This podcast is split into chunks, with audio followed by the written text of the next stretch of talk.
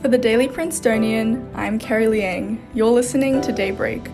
Today, we're covering two major headlines, the expansion of Princeton's financial aid program and the death of Queen Elizabeth II, as well as a recent lawsuit filed against the university. It's Friday, September 9th. Yesterday, the university announced that it would be expanding its financial aid program next academic year. Currently, only families making up to $65,000 annually are eligible to receive full financial aid on tuition, room, and board. Starting fall 2023, most families making up to $100,000 will receive the same amount of support. This expansion will allow for more than 25% of undergraduates to attend Princeton free of cost. Furthermore, the student contribution, which was previously $3,500, will be eliminated.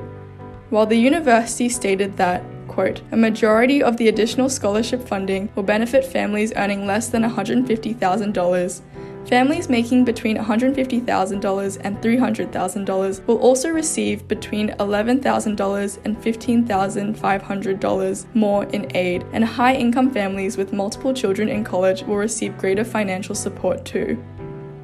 On Wednesday, the Prince reported on a lawsuit filed against Princeton by a former university budget analyst. Daybreak's Hope Perry sat down with Brendan Garza to discuss the details of the lawsuit.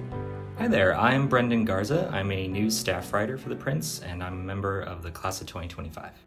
You wrote a piece that is about a former employee of the university who is suing. So can you talk a little bit about that lawsuit for me? Yeah, so a former budget analyst for the university, Kate McKinley, is suing the university on grounds of religious discrimination and harassment. The Prince reached out to both the plaintiffs and the defendant, and while we could not get in touch with the attorneys on the case, we did hear from the university itself, and were told that they intend to defend themselves in court.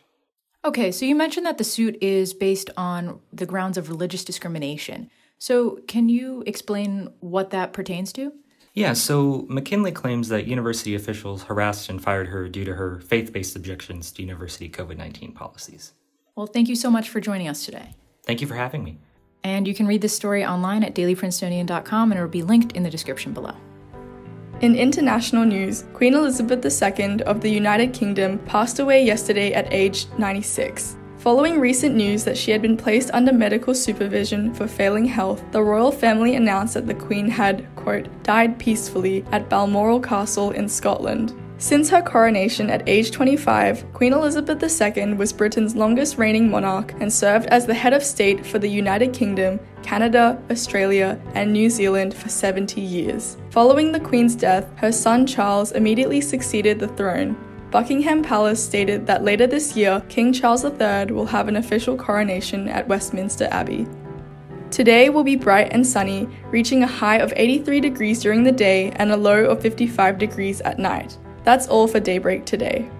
Today's episode was written by me, sound engineered by Jack Anderson, and produced under the 146th Managing Board of the Prince. Our theme was composed by Ed Horan, class of 22, and our show was started by Mark DeDici, class of 22. For The Daily Princetonian, I'm Kerry Liang. Have a fruitful Friday.